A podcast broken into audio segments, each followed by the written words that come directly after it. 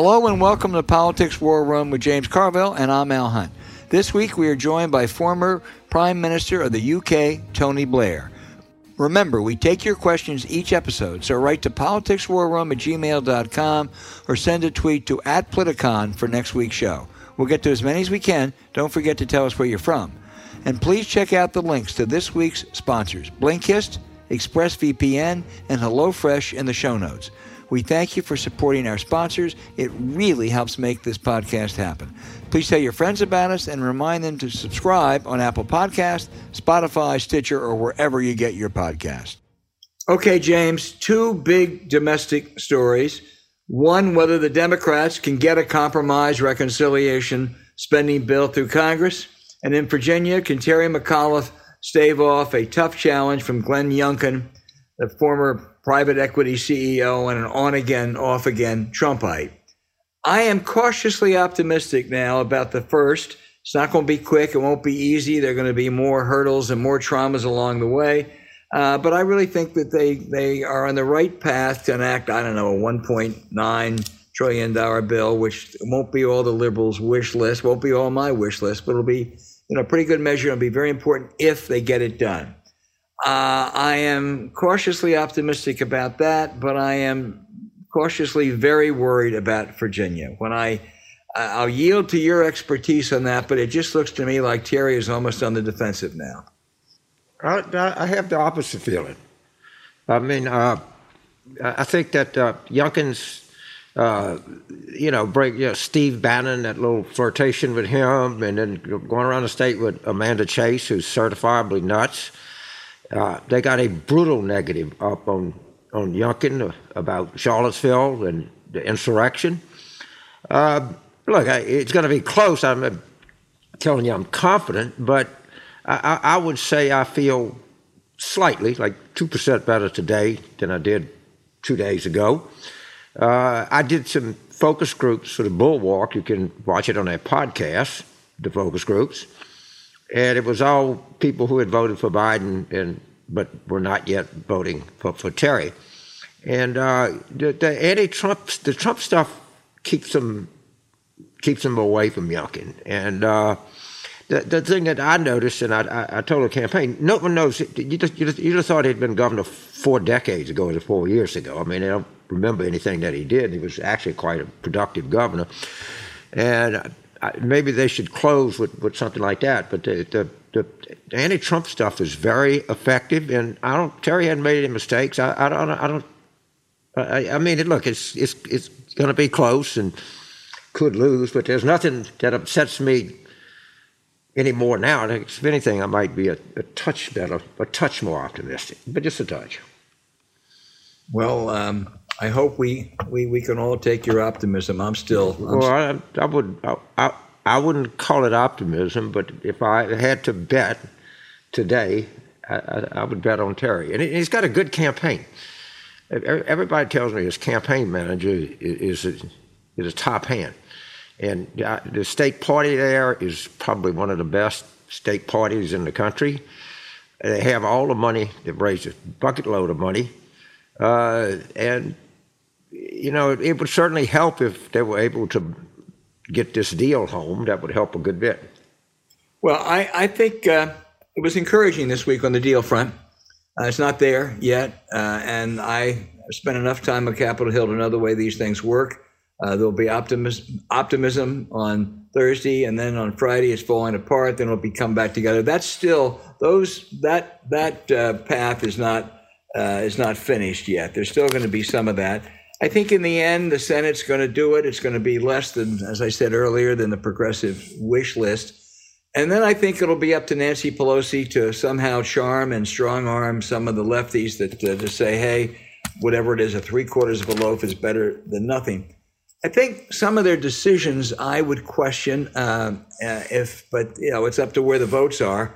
Uh, I think to only extend the child tax credit for a year or two, uh, and and to do Medicare expansion to dental or vision and others, I, I think that's a bad trade-off for political reasons because I think the Medicare thing is a great issue to run on in 2022 to force Republicans to say, "Are you going to, you know, support expanding Medicare for vision and uh, dental. That child tax credit, if the Republicans win control of either house in 2022 and they extend it just for a year or two, uh, it ain't going to be extended. And it, has already taken millions of kids out of poverty. I wish they were doing more in that, but you know, as I say, it depends on where the votes are. Things look better than they did a week ago. So, so let, let me do something to help me with this. There's there's one tranche, and that's the deal that they're working on that, that Senator Manchin and Senator Sanders are now working together to try to hammer out. Then there's the bipartisan infrastructure bill, all right, which the bipartisan infrastructure is about a trillion dollars. So, and I know that the House progressives said they don't, they're not going to vote on that first, but if Pelosi can get them to do that, well, if you get a trillion there and you get 1.8 trillion a deal, well, don't you have 2.8 trillion you got? Well, don't forget about the earlier uh, uh, COVID package, which was what 1.1 or 1.2. So you're, right. you're talking four trillion. Uh, yeah, it, it, at, at, a at a cons- at a conservative figure, and, and, most of the stuff in the bipartisan infrastructure plan is I've read about it. Seems to be perfectly reasonable stuff that the country needs. The one thing that I think they need to push hard, and they need to get business out front of this. I think this labor shortage is real. I mean, go try to get your car washed. Uh, you know, you go. Sometimes you go to a restaurant. It takes it takes a long time. I, I see restaurants down here that are having to close one or two days a week because of labor. Well, and a lot of women are leaving the labor force. Well, if you had that day, if you passed that daycare, that that that stuff, first of all, really improves outcomes for children, and you would you would free up large segments of your labor force to go back to work. And I don't know why McDonald's and Target or Walmart or God knows what, all these people are, are, are not out there coordinating with the White House and telling people why this is not socialism, but this is good for capitalism. It just makes all the sense in the world to me. And I, I never hear that argument be made. I agree. I think you're absolutely right. Uh, and universal pre-K, which is a companion to that, really. Universal pre-K is as is state law in Oklahoma and in West Virginia, James. I don't think that's a radical socialist idea. Uh, and it would it would you need childcare to begin with, and then when kids get to be three and four, uh, they ought to be in school, and that would make a huge difference in getting some women, particularly, back to the workforce. And, and there's study after study after study that says that children who go through this, and it's easy to do because you got a control group, people that do and people that don't the, the children that go through this do significantly better than the children that don't. You probably save money over a period of time with daycare and universal pre-K. You probably, I, I don't think an economist would argue with that. I think it's important to get to get that done substantively. It, it will make a big difference in a lot of struggling families. It's also important politically. You talked about the impact it has on Virginia, but the great Ann Selzer just came out with a poll this morning, her Grinnell College poll. Boy, is this country today in a pessimistic mood. Uh, I mean, 52% say they think the country's going to, the economy's going to get worse over the next year. It's not, but that's what they think today. And they are down on just about everything. Uh, Trump, uh, Trump, Trump versus Biden, uh, 40 40, but 20% say in a country that usually you line up with 95% of the people making up their mind, 20% say, you know, they don't know, they want someone else, things are so bad. But the other thing is they don't have confidence in a lot of things. The Supreme Court, in, in Ann Selzer's poll for Grinnell College, I think it's 62%. I'm, I'm looking for the number right now. Say the Supreme Court makes decisions on politics, not the law. Uh, and I'll tell you, if you're up there, uh, Justice Kavanaugh, Justice Barrett, might not be a bad idea to take a look at that. But I think people are, oh, by the way, 52%, 52 to, to, to 14 say there is a threat to democracy in America. I think they're right about that. But uh, this is a very, very bleak outlook, and I think Congress getting something done, giving people some assistance when it's much needed, I think that might make a difference in that outlook. Well, first of all, I'd like to know who the 38% I don't think this. You, you think these guys are going to like read a law book and then say, well, this is, a, this is, this is what the stare decisis is and this is a case law and that. No. And I go back to the same thing. It all went back to Bush v. Gore. And when, when, and everybody said, well, that's the law and just go on with your lives. And they've decided. And, and they looked and they said, we can do whatever we want. And they just have gone about and done whatever they wanted to. They don't give a shit what's in a law book. And the country has got these, these people figured out and figured out well. Uh, you know, the, the University of Michigan consumer confidence number was, I was reading an article by, you know, a well credentialed economist to say every time the number gets this low, it, bad things follow. Uh, I, I, think that the, I agree with you, and this actually would be sort of good news. I think the economy, some chance the economy is going to improve. And if it does and it starts beating expectations, then that would be good news for Biden. Very good if, news. If, if, in fact it, it, it's better than people think it's going to be, I, I, I, I, don't know. And, and COVID does look like it's getting better. You know, if they get this package through and these COVID cases continue to decline, then they figure out some things with the supply chain and the labor market. You know, we, we could be in better shape than people expect. Well, and that's good. I'm actually, uh, that's far better than meeting expectations in many ways because they're going to say, man, I thought things were bad and things now are really pretty good. And some credit voters certainly are going to give to Biden. So, yeah, I mean, it's a, it's a trifecta, but if uh, they get the package through, if COVID continues to decline uh, to the point where we all feel pretty safe going out and I start, they start vaccinating children, uh, and the economy does what experts like Roger Altman think it might do, uh, that's a that's a very impressive trifecta if they can pull that off politically. Absolutely. Let's you know let's see. But I you know the, the thing I think that hurt more than anything else is people were really optimistic in late May and early June. I mean, it, it looked like the virus was you know in the rearview mirror. It, of course, it was no such thing. Now it's, it, to be fair, it was not Biden's fault, but that's just the way it works. And I, if if it continues to decline, it can take some, you know, they're pushing the vaccines pretty hard. And, you know, they good distribution and start vaccinating children. But this this whole COVID thing is, I, I don't know, if this nation wants to get better. This has been the most depressing thing I've ever gone through, where you have a pandemic where already lost three quarters of a million people, and and they're, they're still fighting about wearing a mask or getting a vaccination. Hey, James, before we go um, in this segment, I think we have to, we want to rather, mention Colin Powell, who uh, passed away this week. Uh, by the way, he passed away, uh, he had COVID, but he passed away uh, because he had cancer and Parkinson's and was immunocompromised. So the, the Tucker Carlson's in the right wing who say, see, it shows that COVID uh, shots uh, uh, don't work uh, is absolute, you know, absolute lie and bullshit. It's what you expect of them. Colin Powell was really an extraordinary story, uh, an American story. A kid from the Bronx who went into the when he went into the army in the late fifties, I guess it was.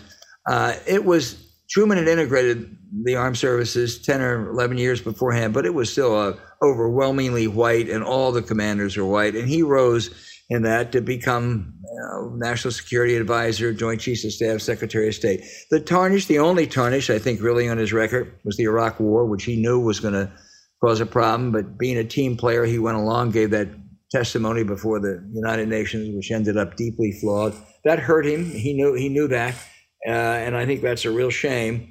But I remember one time I was interviewing him. This must have been seven or eight years ago for Bloomberg Television. It was Memorial Day, and we did it at the Vietnam Veterans, and we were there. And it was unbelievable. Everybody who came by would, would stop and talk to him, some with tears in their eyes. He was an American icon. He had that one big flaw, but I think history will be kind to Colin Powell. Yeah, yeah I, I knew him not you know, better than an acquaintance and less than a friend, but I'd probably been around him 10 times in my life. And he, he was a total gentleman. He was totally squared away, you know, and he used to give these, run into each other on the corporate speaking circuit. And, you know, man, those, those corporate people, he would give these inspirational can do speeches, and he was quite good at it. Uh, I, I, I, promise you. Uh, you're right. And, and what he did was, is he believed the Bush people and repeated what they said. And that, that Carl Wilkerson, who was his top aide, was, you know, you could tell he was just livid about it, and you could tell that Powell was livid about it. That they, and, and remember, in that speech, he scratched it. He took a lot out. You got to remember. We went to the CIA to, to, to, find out what kind of intelligence Cheney and Libby were giving him, and he found yeah. that half of it was wrong. But the problem was that the half that he yeah, left in also yeah, was partially wrong. Right? No, and, and, and it's one thing like you, you like you make a mistake and you don't and you deny it. In, in his instance, he made a mistake. He knew it, and he felt terrible about it. And you got to give him credit for that. Well, he was, uh, as I say, an incredible American story. Uh, left. What, what did Trump say? Didn't Trump do something? Trump, totally yeah, everybody classless? praised him. Everybody. I mean, Biden and Bush and McConnell and everyone except for Trump. Uh, Trump is such a petty, small, uh, ego, I mean, insecure egomaniac that Trump trashed him. Said, uh, you know, he got us in a bad war. He was, a, he wasn't even a RINO. Of course, there was only one reason Trump did that because he endorsed Hillary and he endorsed Joe Biden. Yeah, yeah. I, I, mean, you, you were too easy on Trump, but anyway, we don't have enough words in the English language to describe that. Yeah, yeah.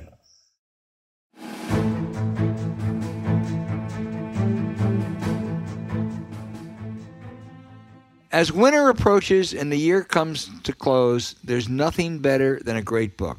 But if you're like us, James, you want to learn as much as you can, and that's why we recommend Blinkist. Blinkist takes top nonfiction books and gives you the key takeaways in text and audio explainers called Blinks. You can digest them in just 15 minutes.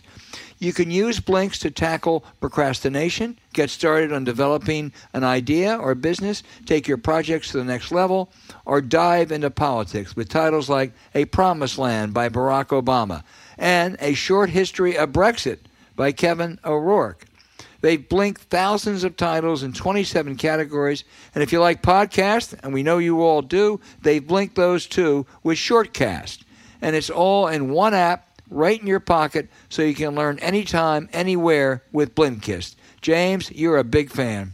I, it's just like I said, the damn thing is designed for somebody like me that has ADHD and trying to read three books at a time and have trouble concentrating.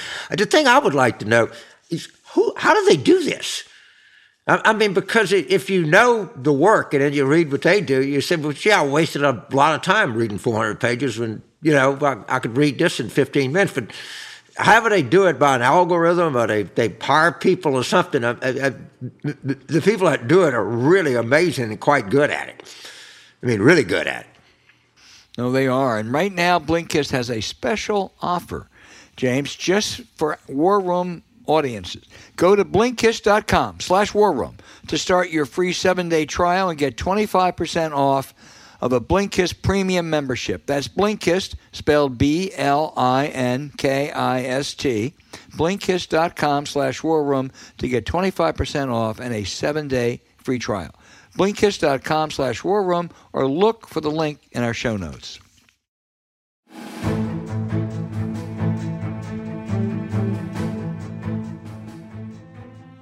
Hey, James, we want to welcome a very distinguished guest from across the pond. Tony Blair was Prime Minister of the UK from 1997 to 2007 while leading a resurgence of his Labour Party. He now runs the Tony Blair Institute for Global Change, and he is a proudly boastful grandfather. Uh, Mr. Uh, Mr. Prime Minister, thank you so much for being with us. You've been very worried about combating terrorism and authoritarianism around the world when you look at Eastern Europe, Middle East, Africa, Asia, China, Russia, Trump's domination of the Republican Party, it, it, uh, you're focused on global change. It seems things sometimes aren't moving in the right direction. Yes, it's, it's difficult right now because there's a there's a move towards greater authoritarianism. I mean, you see this in China particularly, but also in different parts of the world.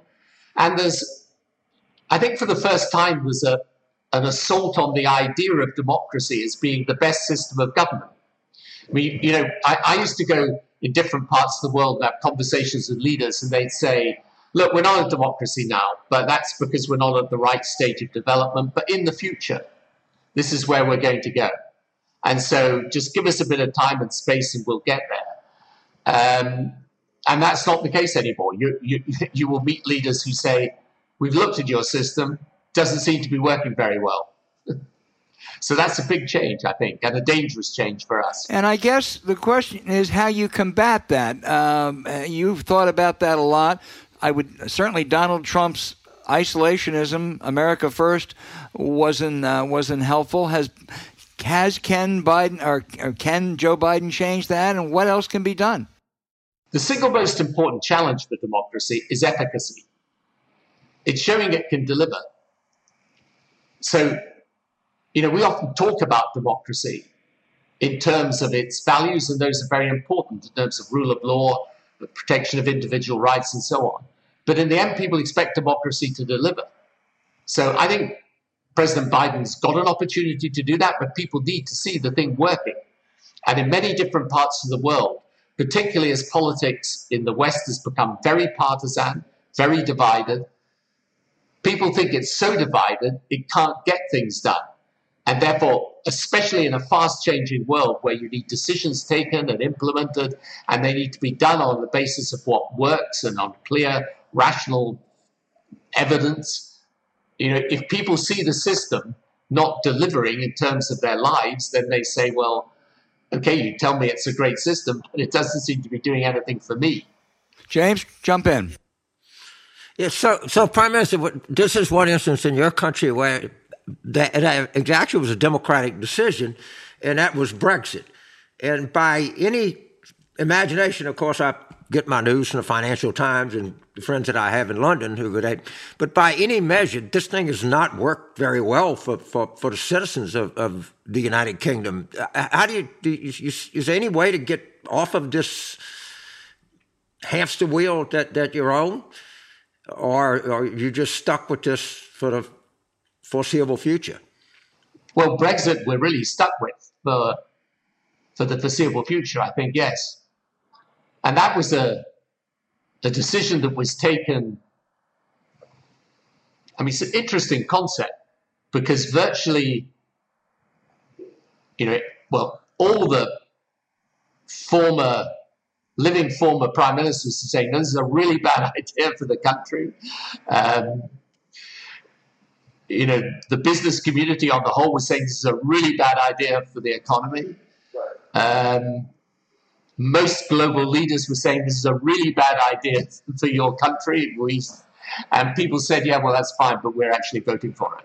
So, um, yeah, no, I mean, we are stuck with it, but it, but there's a tendency in the UK to think that having taken the political decision to leave, that's the end of it. But in fact, it's the beginning of it because we're now dealing with the economic and political consequences of that decision. Now, I happen to think now it's been taken and it's decided, you're going to have to try and make the best of it. And there are things we can do to, to, to, to forge a, a future for ourselves that's independent, but still strong and successful. But it requires a lot of big decisions. And at the moment, the risk is that people kind of think, well, that was just a political thing. It's been done, and now we just carry on as, as usual. Well, we can't because it's a decision that has ruptured half of our trade was with the European Union. And we can change our, our political relationship with Europe. We can't change our geography or our history or our values or our interests. So, you know, this is, uh, this is work in progress for us. I think, and I always right. used to say to the, the, people that were opposed to uh, President Trump in the US and would say, no, it's much worse in the US. I'd say, yeah, but you can change your president if you, if you don't like it. But having taken this decision of Brexit, that's it for the future generation. And we, by the way, have a very big age divide in British politics today. Two thirds of the over 65s voted for Brexit. Two thirds of the under 35s voted against it. So there's a big generational gap. Yeah, but the, the, under 35 have to live with it. The over 65 don't have to live with it for very long. That's what my kids say. I, I, can't let you go because there's this fascination around the world, but particularly the United States with the royal family.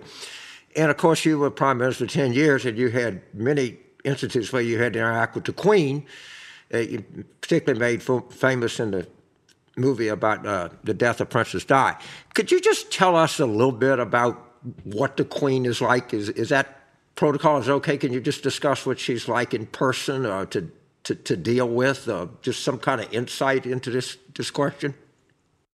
I know it's it's a you spend all your time on these great political issues and you know geopolitics and global strategies and actually you discover in them what people really want to know is what's the queen like yeah, of course. That's I'm trying to ask the question so, for our audience. I mean, I can only tell you what she's like with a prime minister, but you know, she's a very um, she's very gracious.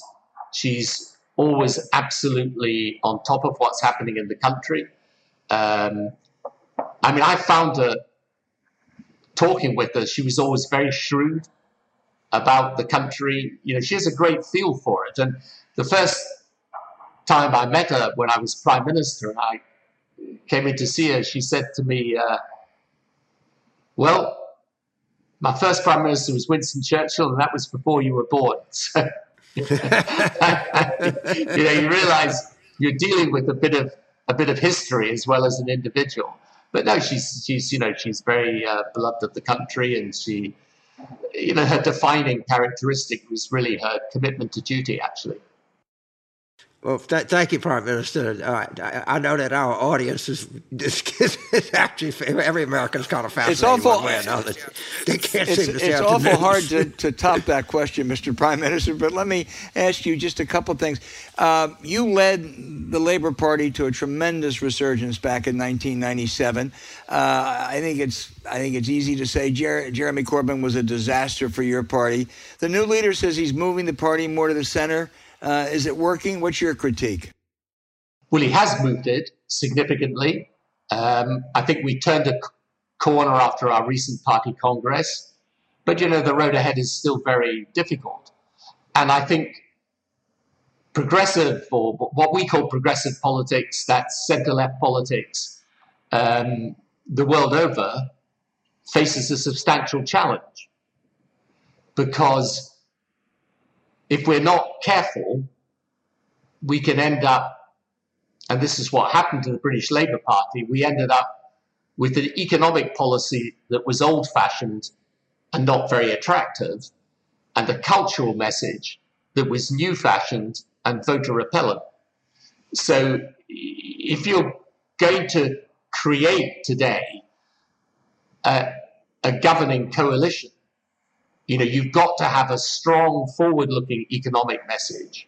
And you've got to have a cultural message that, whilst it advances progressive causes, takes account of where people are, takes account of common sense, and makes a virtue of being open to dialogue and, and creating an atmosphere in which people can disagree without feeling, you know, that they're being disrespected or cancelled or or, or treated as you know outside of um, the the limits of reasonable conduct. So it's a you know there's a big challenge, and where where the the liberal or progressive centre left side has gone to the centre, it's basically still succeeding. I think that's the reason why Scholz succeeded in Germany recently. You've got Macron who succeeded in France very much from a centrist position. And you know, my view is that the public, even though social media and a lot of the discussion in Western politics is now highly partisan, and the media has become very, very partisan, I still think basically the problem is a supply problem and not a demand problem for what I would call smart center left politics. It's, you know, if you deliver that type of reasonable proposition, you know, for the future um, in a reasonable way, you can still defeat conservatives, but you can't defeat them if you go off on a, um, you know, a, a sort of tangent to the left that leads you to be culturally alien for people, and with this, as I say, this pretty old-fashioned economic message that in my view doesn't really work for people in today's world. Let me bring before we go, let me bring you back to your primary focus these days, which is combating terrorism. Uh, and you were critical of the American withdrawal from Afghanistan, as many others were. Colin Powell, the celebrated American general and diplomat who passed away this week, you worked with him, you knew him well, you all had a very good relationship. He told Bob Woodward, and I quote, the Taliban are willing to fight and die for their country. That's why I don't have any problem with us getting out. We can't go from 100,000 troops down to a few hundred and think that'll prevail. Obviously, the outcome there is, is bad, Mr. Prime Minister. But doesn't that say something? I mean, we can only stay in a place for so long.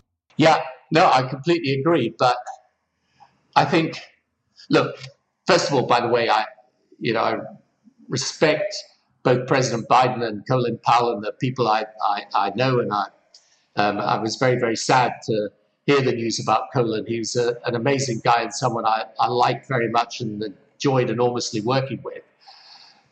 I just think the, the way I look at the world, and I've learned a lot in the time since I left office. You know, one of the things that's a bit shocking sometimes is the amount you learn when you get out of that extraordinary pressure cooker of being in the decision making role and you get out and you, you see the world.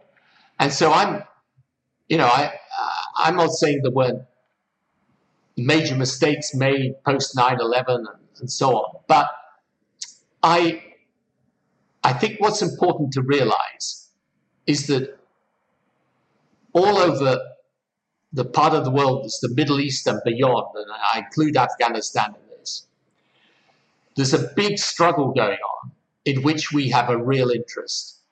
And that struggle is within majority Muslim countries. Do they go for what I would call religiously tolerant societies, rule based economies, where people can grow up in some reasonable stability where you can develop businesses? Or do they turn to a politicization of Islam and turn it into a, a narrow minded political ideology, which then tries to govern that society, that economy, and everything that moves within it? And in that battle, and Afghanistan's one part of that, it's very important, I think, we understand our own security is bound up with the triumph or eventual victory, I hope, of the modernizing forces within those societies. So I think you can debate what we could have done in Afghanistan, and I think there were different options we could have pursued. But my more general point is to say that wherever in the world that battle is going on, it's not one in which we don't have an interest. We do have an interest. It's very much in our interest to make sure that those societies are gravitating towards what I would call that more open minded, that more tolerant, that more respectful of difference view of the world. James, you want to wrap it up for this fascinating conversation? Yeah, I, do, so I want to wrap it up because I want to talk about uh, in 1992. Uh, by a dear friend of mine, and I know he's a dear friend of yours, he tragically passed some years ago. Philip Gould uh, spent a lot of time in Little Rock, and uh, you know, and I knew Alastair Campbell. You were gracious enough to even receive me at 10 Downing Street. And, I, you know, you you have such experience and, and, and such wisdom. Do, do, do, you think, how optimistic are you is that, that this democratic experiment that we've been through in the United States and Western Europe, how fragile is this whole idea right now? Or, or should I stop worrying about it? Um, that's a good question, Jimmy. And I, I you know, Philip Gould was a, a huge fan of, of, yours, and of course, we all we all watched your campaign back in the day, right. thinking this is what we have to emulate. You know, this is the gold right. standard. But um, if you'd asked me at any point up to about five years ago, if you'd asked me this question, I would have said, "Look, for God's sake, don't worry; it'll all sort itself out." I, am I'm, I'm a little more concerned today. I'm not saying I've gone right over to the other side, but I no longer, when people say to me, I think Western democracy could be seriously disrupted and, and undermined, I'm no longer dismissive. A few years back, I was pretty dismissive. And I'm not that anymore. And I tell you why. It's, this, is, this is my worry democracy has a spirit as well as a, a form. You know, the form is you turn up and you vote. But the spirit is you regard the people with whom you're fighting in an election as your opponents, not your enemies. And I reckon there's a large part of Western politics today that looks upon the people that they're opposing in politics as enemies and not as opponents. And once you do that, it's a short step to then delegitimizing them, and then it's an even shorter step to saying they don't deserve to govern, period. No matter what votes they got, because even if they did get the votes, they got it through some trick or fraud or whatever. So I see those elements in a lot of Western democracy today, and that troubles me. I, I still think, on the whole, I come out more positive, more optimistic than pessimistic, but I'm not in the same place that I was a few years ago. Well, th- thank you very much, Prime Minister. And uh, if before any people can see uh, uh, Philip's family, I, would love to, see, you know, if we could send them a copy of the conversation we had about him. Well, they would love to speak with you. I'm still very close to them and a great family, and he would be very proud, by the way, of how well his daughters right. have done. Oh, that's that's great. Thank you, you so much, terrific, Prime Minister. Mr. Prime Minister. This has been a fascinating conversation for our listeners. Uh, I wish you well in all of your quest, and uh, particularly uh, grandfatherhood. Thanks very much, Al. Thanks, Jimmy. It's great speaking with you. All the very best. Thank you, sir. Thank you very much, sir. Okay. Bye bye.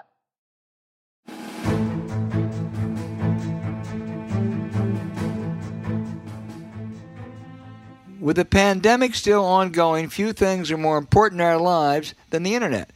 But it doesn't matter which internet service provider you have, ISPs in the U.S. can legally sell your information to ad companies. And even using incognito mode, your data and searches are getting out there. It doesn't matter how many times you clear your browsing history, your internet service provider can still see every single website you've ever visited. That's why, even when we're at home, you never want to go online without using ExpressVPN. It's an app that reroutes your internet connection through their secure servers so your ISP can't see the sites you visit and keeps your information secure by encrypting 100% of your data with the most powerful encryption available. ExpressVPN is available on all your devices phones, computers, even smart TVs. So there's no excuse for not using it, right, James? Yeah, you know, I mean, some people out there probably have like Google cannabis near me. All right. or, or, some people, you know. I'm not going to go on everything they might do, I'm James. Just saying, I'm not saying, I, I'm just saying it could be somebody out there that is Google cannabis near me, or somebody out there might have be interested in, in some things on the internet that you, you wouldn't want your, your next door neighbor to know. I'm just saying it's a possibility. Something James Carville would never do anything like that. But in case you are one of these people, you, this seems to me like a, a, really valuable product, and everybody is hacking everybody now. Oh, of course, James. That's right. Yes, that's right. No, we've talked uh, about that a lot. Uh, anyway, most of the time, you don't even realize you have ExpressVPN on. It runs seamlessly in the background, and it's so easy to use. All you have to do is tap one button and you're protected. Protect your online activity today with a VPN rated number one by CNET. Visit our exclusive link at expressvpn.com slash warroom and you can get an extra three months free on a one-year package. That's expressvpn.com slash warroom. Go to expressvpn.com slash warroom or look for the link in our show notes to learn more.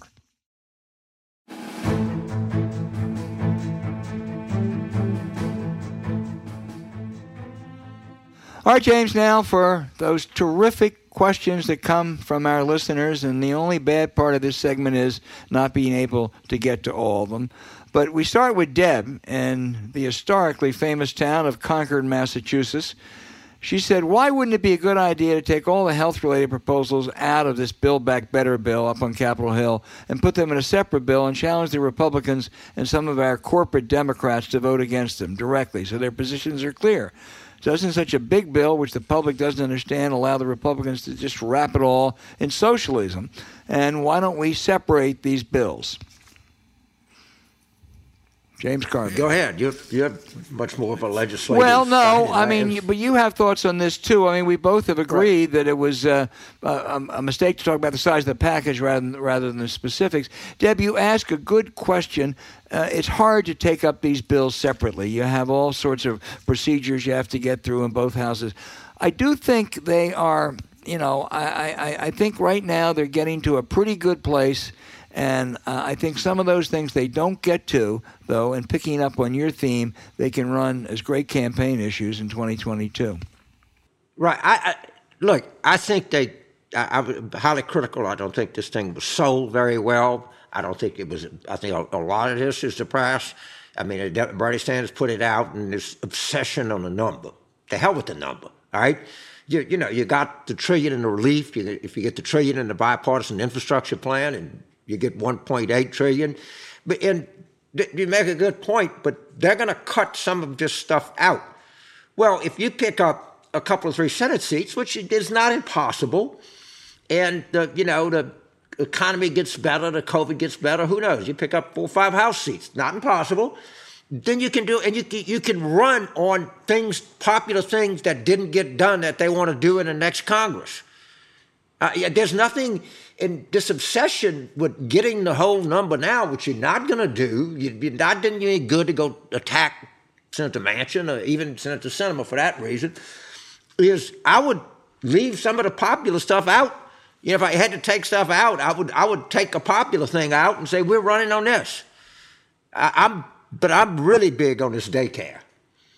Now, I really think that that really, really would help people would help children, would help parents, would help businesses, would help the future of the country and everything. That, that pre-care and daycare and pre-K and that kind of stuff is just that's more essential than any bridge we're going to build. And and in addition, the child tax credit, uh, which is mm-hmm. which literally, if they if they extend it for a couple years, would take by some estimates, as many as 8 million kids out of poverty. Uh, uh, you, you, put those three together, those are the essentials. You're right about other things. Listen, we're in our Bay State mode today because Linda in Holden, Massachusetts, says she's worried, actually panicked, about state legislators' efforts to change state laws to transfer authority over state election procedures and results away from independent election officials, either a board or the Secretary of State, and give it to state legislators who can then overturn the election results. Would it be possible to use a ballot referendum in these states to pass laws to prevent this? No, in most of those states, Linda, unfortunately, you can't get a referendum. But boy, your panic and your fear is absolutely justified. Georgia has done it. Other states are moving to do it. It is really as anti democratic as you can get. It's saying, hey, we're going to have a bunch of elected politicians decide. In Georgia, for instance, they can go and say, you know something, Fulton County, we don't believe that vote. We're going to throw it out. So guess what? Donald Trump carried the state. Uh, it is really outrageous. I think you'd like to think it'd be contested in court, but with this Supreme Court, you can't count on it, uh, to put it mildly. Uh, I hope if they pass the voting rights bill, they can put a provision there that'll limit it. But boy, this is a real challenge, Linda. You're absolutely right. I, I, I agree with every word you said, and and it, it, it there's a significant part of this country that just doesn't want to get any better, and they're willing to discard democracy totally to get their way. And you can see that being written in these laws, and in you know in Texas, they're, not even they're not very secretive about it. Look, the, the demographic trends are going to us. We're going to pass as many laws to stay in power as long as we possibly can. And the danger of that is is the the, polit- the body politic keeps getting more diverse and more democratic, and you're trying to hold on to power through these anti-democratic means. You, you, that's that's a mixture that that could go very poorly down the road, and people need to understand that very poorly. Yeah, it sure can. Um, James West in Athens, Georgia, the the home of the number one Georgia Bulldogs, uh, asked. He said, "Am I naive, uh, or could redistricting not be devastating for Team Blue?" Uh, I also realize the fix is already in from the 2010 redistricting, so Democrats already are behind the eight ball. Uh, how bad could these gerrymandering redistricting become? you know, there, there, there is a sense that, you know, Illinois, California, you know, places like that, they, they could really do well. Virginia, uh, of course, when Democrats get in office, they do the responsible thing. They say, hey, let's have a, a, a commission. All right. So you get the usual suspects, and they try to draw di- districts that make geographic sense. And Republicans get in office, they just blatantly, like they did in Texas, they, they just draw them for, for nakedly political purposes. And of course, the Supreme Court is totally fine with that. They don't Supreme Court could give less a shit about anybody's right to vote or be represented in Congress. But it, there are some people who think it's not going to be as bad as we originally feared. Yeah, now, now California has a commission too, so you're not going to get any Right. any any gains there. And, and Illinois, New York, and Maryland will offset it, but they have more. There are more states: Texas, Florida, North Carolina, Georgia, where they control the uh, the uh, the levers. And and I talked to some people say it could be as many as seven or eight seats. It depends on the climate next year. If they pass that bill, there is a provision in that in that uh, Senate bill, the Manchin bill now that if they can uh, if they can bypass the filibuster would uh, at least p- prevent some of this. So, uh, but I think she raises a good a good point. I think it's it's worrisome because they are they are playing games. Uh, uh, James, our next question is from Down Under, Andy in Canberra, Australia. He said, Surely, when and if Trump runs in 2024, the Democrats need to run ads featuring uh, the Donald's own words and images of January the 6th, ending with a tagline along the lines of democracy is- is on the line, every vote counts. You know, Andy, I um, I wish I were confident you were right. Uh, I'm I'm I'm just afraid that some of this stuff just doesn't matter uh, to those people, and that Trump, who I think is the most evil man we've ever seen in American politics, has a an ability to divert, uh, demagogue, uh, distract. Uh, so I don't know. I would. I would pay attention to those ads. I'm not sure uh, a lot of people that matter in swing states will. Uh, yeah, but it, it, it certainly, you know, would remind people of the awfulness of Trump. But yeah, but people, uh, yeah, I hear this shit a lot. You know, I don't like Trump personally, but you know his policies were good. What policy he had that was good? If if you're like me and you think that the two most gut wrenching, awful, god awful problems that we face today are inequality and climate, he was an utter disaster. The only way that you think you like Trump's policies is that if you don't think inequality is an issue and you don't think climate is an issue. And then, what did you like his appointments? I was reading this article. Of, uh, his cabinet, you can't get over when you stop and do inventory of exactly how scummy and buffonic they were. I mean, you just can't get over it. There, there was a great piece in maybe it was New York or New York Magazine or Atlantic or one of those places that went through all of his cabinet picks. But these were some of the worst people in the United States. You, you, can't make this up. So, but that, that drives me nuts when I hear people say, well, you know, I, I, I didn't like, and they say, well, you know, the economy was good on him. Actually, the last two years of Obama had higher, higher growth and had higher employment than the two years before March of 2020. And we just, Democrats just see the fact that, well, they're, good on the economy. Alan Blinder, who's a friend of ours, wrote a book. It's not even close. And then, well, you, California's all, but, well, actually, California grew at 21% the last five years. Texas grew at 12%. I, I mean, so much of this mythological bullshit people go along with. There was nothing about his policies that were good. They were horrible. And his cabinet picks were the worst in the history of maybe, I don't know who. James Buchanan, probably worse. Well, on the So I, I- I just can't get over that. I can't get over that shit when people start me on that. on the economy, the real growth was higher in both um, uh, some of the Obama years and the last seven of the Clinton years. The uh, the unemployment rate in the last two years, uh, Barack Obama came down from six five to four five. Trump then inherited that, and it went down from four five to three five. To quote Ann Richards on the economy, Trump was born on third base and he thinks he hit a triple. He didn't do that tax cut didn't do a didn't do much of a damn thing for the economy. But uh, that's the myth they spread, and uh, that's why it's important they get this bill through. COVID comes down and the economy starts bouncing back. James. They spread it because people let them spread it. Rebecca and Ann Arbor, Michigan, one of my favorite towns. Again, we're in football season. The Wolverines are undefeated. In a late night campaign stop, JFK gave an impromptu speech on the steps of the Michigan Union in Ann Arbor, in which he introduced the idea of the Peace Corps. It was in October of 60 and March of 61. He established the Peace Corps by executive order. By the end of that year, volunteers were serving in five countries. For all the talk, Rebecca asked, of getting things done in Washington, well, that is how you do it, James. Why can't Democrats act faster with popular programs? Uh, I, I, I don't know. because we never, if, if and I, I went through this in the Clinton administration, I go through it now, and I, I, I, another tell me. We always, thought well, this is the best we can do. And, you know, and, and, and the, the 93 economic stuff. It drive me crazy. Well, you, you, know, this is this is not the greatest thing, but it's better than what we have now. You know, uh, in the Biden stuff, they don't if you're selling, you got to sell like it's the greatest thing since sliced bread. And, and there's just tremendous reluctance again. Everybody in the Democratic Party, every commentator, every staffer, every cabinet member, every columnist, every everything wants to say, well, it's just kind of most good and bad. Well, you don't sell shit like that. You sell shit by talking about it, the only thing about Trump that I remotely give him credit for, of course, he's completely full of shit, you know, but he, oh, this is the best thing you've ever seen in your life. You know, I mean, how many fraudulent, you know, real estate he's in, deals he's in with that.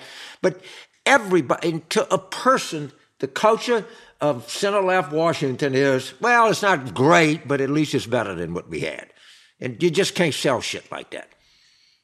It's also harder to do some things by executive order uh, than it uh, than it was back in JFK's time. Uh, but that's a very it's it's a really good question, John.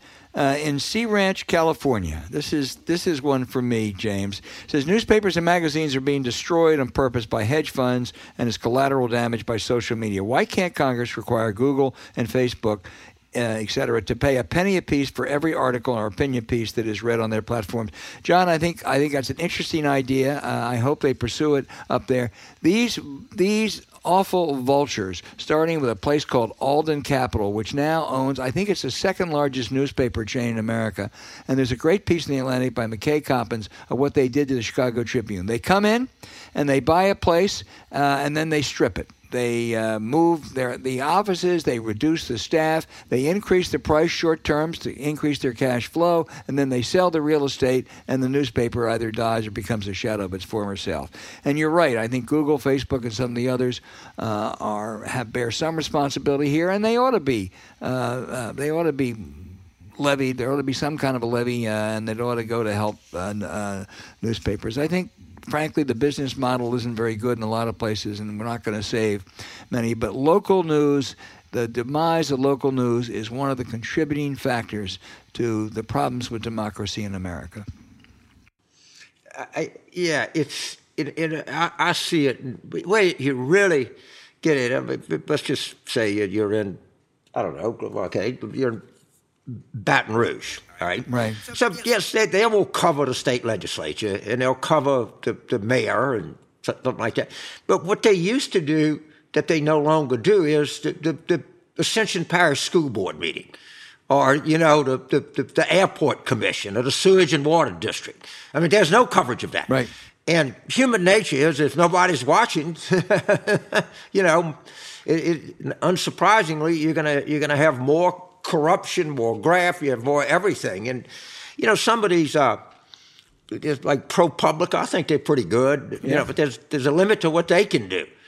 And I, I, I don't know how you're going to get this kind of, you know, coverage back. I suspect even, a, you know, paper like the Washington Post it, it has trouble in their metro covering, you know, Prince George's County uh, like the, like like they could. But I, I, just think that's one of the downfalls. I mean, people always be there covering the Congress, but it's a lot of monkey business goes on in this country is at a lower level. Well, no, it is. I've gone and, to a bunch of conferences on is investigative reporter uh, or is, is, investigative reporting dying? No, on a national level, it's not. I mean, the Washington Post, the New York Times, the Wall Street Journal are uh, you know as robust uh, uh, as ever. In some cases, they're more aggressive. But what's going on at the local level? Uh, newspapers and places that hold these officials accountable are, are really dying. And that is a huge problem. You're right. When there's not a spotlight on you, when you don't face accountability or scrutiny, you're much more likely to make bad decisions and corrupt ones. Boy, I, I tell you, I think it was up on NPR. I was listening to, they had a report in the Washington Post on these Pandora papers. Right.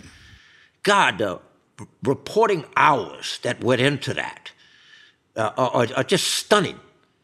And I mean, the resources that they had to commit to, to un, they literally like unrang unrang a bell. And you, are right. Some of the time stuff that they have on, on particularly on the insurrection, I mean that that's that's real. I, am not a journalist, and you, you've run numerous bureaus, but boy, that, that, that, that takes a lot of resources and a lot of work to, to put something like that out. Or look at the stuff the Times did on Trump's taxes. Uh, uh, there was, yeah. you know, three or four reporters spent well over a year. I remember years ago when the great Dana Priest and others did a piece on um, Walter Reed and the terrible problems oh, yeah, of Walter Reed. That well. They took, I think, seven or eight months on that story.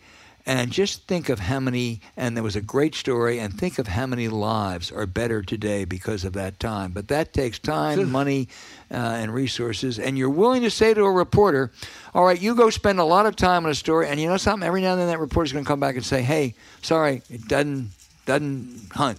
It doesn't materialize. Right. Uh, and if you're a paper with some resources, you can do that. If you're a small paper without any resources, you can ill afford that.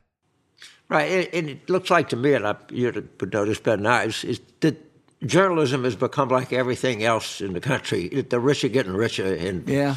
the rest are not doing very well. no, well. that's true. It's true. And yeah, uh, but yeah. but I kind of like the idea of uh, slapping, uh, uh, having Google and Facebook pay a penny a piece or whatever it is. I haven't looked at the efficacy of it uh, to newspapers yeah. when they use their stuff. I mean, they're they're freeloaders. Um, James uh, Derek in Edmonton, Alberta, Canada. Uh, I've been there. That's really uh, it's a nice place. People think of the west and east coast of uh, Canada, but the country it's, it's just it's, it's beautiful country. Uh, but Derek asked, given the intransigence of Sinema Manchin, I'm wondering why Biden hadn't focused on turning a couple moderate Republican senators close to retirement to support his plan. He could offer them ambassador postings or some other plum jobs, effectively freezing out the two Democrats. That's what LBJ would have done, right? Yeah, it's it, it, it's different now. It is. I mean, and it, you know, they they want to when they retire, they want to open a lobbying shop. I got to tell you, I, Senator Cassidy from Louisiana, he been, he speaks out a pretty good bit. Oh. He said, I'm not for Trump in 2024. And that, that takes some modicum of coverage, courage to have. He voted for he impeachment, didn't he, James? He did. Yeah. He did, like twice. He's an honest in, in, conservative. Apparently, yeah, he, he is. And, and, it's in contrast you know, to the buffoon you have as the other U.S. senator oh. in Louisiana. And, and, that guy's got a, a resume that you wouldn't believe. We're talking about John Kennedy, you know? right? Yes, yes. Uh, it's just it, it, he's a smart guy who's acting like a buffoon.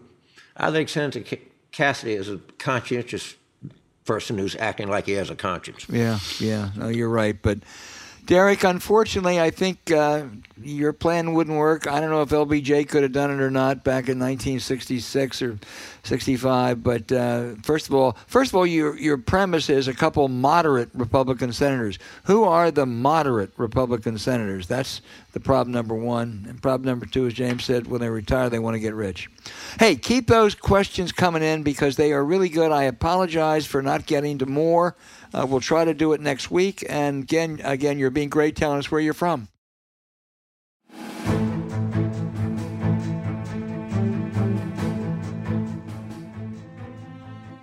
Now we want to tell you about a delicious meal service that's been the star of our kitchens this year, HelloFresh.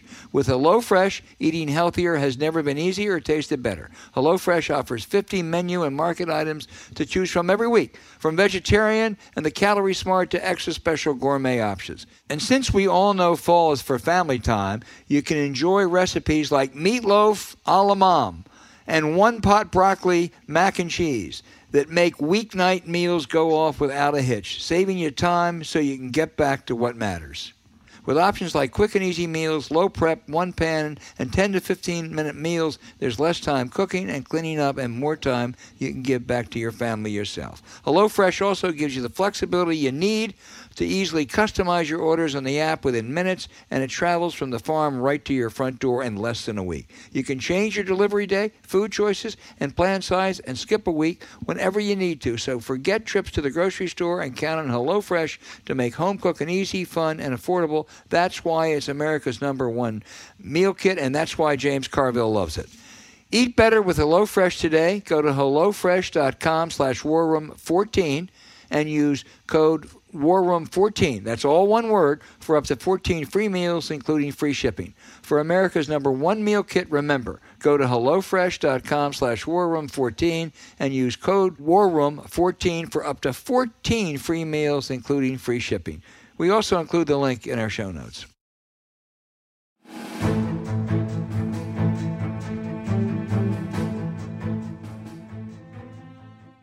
All right, now for the outrage of the week. You know, James, we've talked about a lot of bad politicians on Capitol Hill Jim Jordan, Elise Stefanik, Ted Cruz, and some of the worst governors Ron DeSantis, Greg Abbott, Kristi Noem. But, you know, college basketball season is to me what college football is to you. So, this, I want to start when I want to pick a Final Four bracket, this of office holders we've neglected, the stupidest lieutenant governors. And from the West bracket, we have Dan Patrick of Texas. He's the lieutenant governor said last year it was so important to open the economy that some old people have to die. He, he, he's talking about us, James. And then there was Janet McGeachin of Idaho, a state with one of the two lowest vaccination rates and whose ICUs were at capacity as the COVID virus raged. And when the governor left the state, what did she do? She issued an executive order for banning schools and universities from vaccine or testing requirements. Now, in our final four Lieutenant Governor stupid uh, bracket, from the East, you have Will Asenall. Uh, I think that's the way you pronounce it, uh, in Alabama, who said his state is known for love of God, love of country, love of football, and love of Donald Trump. I think God and maybe Nick Saban want to recount. Then he said Joe Biden should be impeached. Biden. But the top seed and the stupid lieutenant governors across America got there with this observation, and I quote Quote, the Black Panther was created by an agnostic Jew and put to film by a satanic Marxist and was only created to pull the shekels out of your out of your Shavartzi pockets. That was North Carolina's Mark Robinson. So, okay, you War Room listeners, cast your ballots for the stupid Lieutenant Governor of the Year. Go ahead, James. All right. Well, last week I, I, I said this will never be topped. It, it, it's impossible to top this, where a uh, Virginia candidate, Republican candidate for the state legislature, said the reason, the way you deal with the rise in sea level, you just take all the boats out of the water. And then he he came up with the intellectually persuasive argument that look, when you get in the bathtub, you know the water level rises. So he, he, to deny his thing is to deny science. I thought I will never say I'll never find anything more stupid than this, but I've topped it this week. Joy Pullmann, executive editor of The Federalist, wrote a column arguing that Christians should not treat the possibility of dying from COVID as a bad thing. Running the headline for Christians dying from COVID is a good thing. Now, I, I never, ever, ever thought that we would be arguing whether dying was a good thing or a bad thing. And they're so crazy that they say Dennis Prager, who's a, you know, typical right wing talk show jerk, said he, he tried to get it because he wanted to have it because the immunity was better. Forget that if, if that turned out and you were lucky enough to do that, how many other people would you? In, I mean, it's it, it's so stupid. But I always thought that at least we could come together on common ground. That you should try to live as long as you can. But nope, that's not it. There, there is a divide. There's a, a pro-death Federalist magazine or the, whatever they are. There's me. I mean, I'm definitely not, not in that camp. I don't see much much room for compromise there. Uh, it's unbelievable how crazy these people are. I dare anybody to top that. Well, the Texas lieutenant governor was in the vanguard a year ago when he said old people got to die in order to bring the economy back. So they are close. they are nuts, no question. Okay, they would say they should be honored to do it.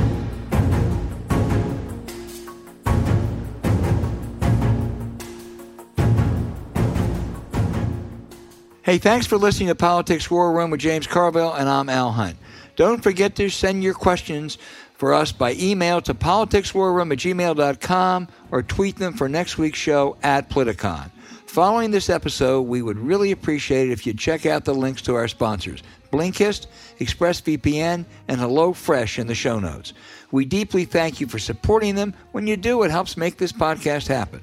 To keep up with us, subscribe to Politics War Room on Apple Podcast, Spotify, Stitcher, or wherever you listen. Please rate the show with a five star review. We'll be back next week with another show as we continue our War Room planning.